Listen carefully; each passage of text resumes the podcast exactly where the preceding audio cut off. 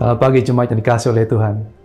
Pada episode kali ini saya ingin bagikan mengenai bagaimana pria dan wanita bersikap ketika menerima nasihat atau masukan dari orang lain. Pada umumnya, ketika pria men menerima mas nasihat atau masukan dari orang lain, maka pria menganggap bahwa nasihat dan masukan itu menjadi sebuah kritikan dalam hidupnya yang menghancurkan harga dirinya.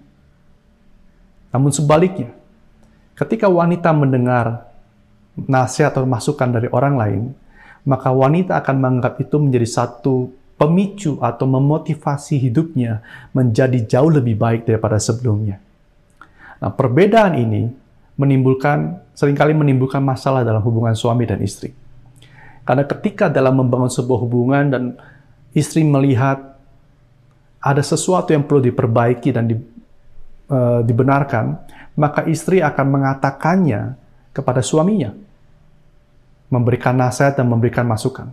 Namun ketika suaminya mendengarkan nasihat dan masukan dari istrinya, maka hal itu dianggapnya sebagai sebuah kritikan yang menjatuhkan harga dirinya sebagai seorang suami. Dan akhirnya suami pun marah-marah. Namun lain halnya dengan wanita. Ketika istri mendengar masukan, sekali lagi, itu menjadi satu pemicu, menjadi satu semangat dorongan untuk dia menjadi lebih baik. Perbedaan ini akhirnya membawa satu pertengkaran dalam hubungan suami istri. Apa yang harus kita lakukan ketika kita mengetahui perbedaan ini? Yang pertama, bagi para suami, kita harus sama-sama menyadari bahwa ketika istri kita memberikan nasihat atau memberikan masukan, bukanlah berarti bahwa istri kita sedang ingin merendahkan kita, sedang ingin mengkritik kita dan menjatuhkan harga diri kita.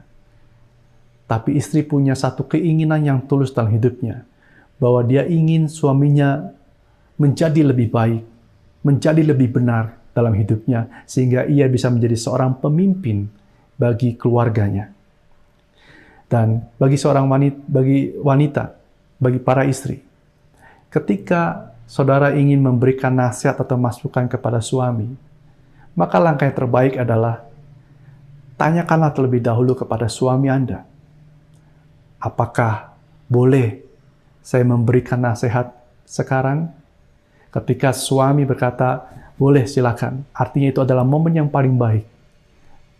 Suami sedang membuka hidupnya, membuka dirinya kepada setiap nasihat dan masukan, dan di saat itu adalah saat yang tepat untuk saudara memberikan masukan dan nasihat.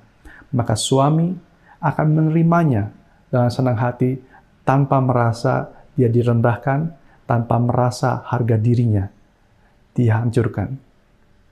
Saya berdoa, saya berdoa dan berharap bahwa mengerti perbedaan ini pun bisa membangun hubungan suami istri menjadi lebih baik untuk ke depannya. Terima kasih dan Tuhan memberkati.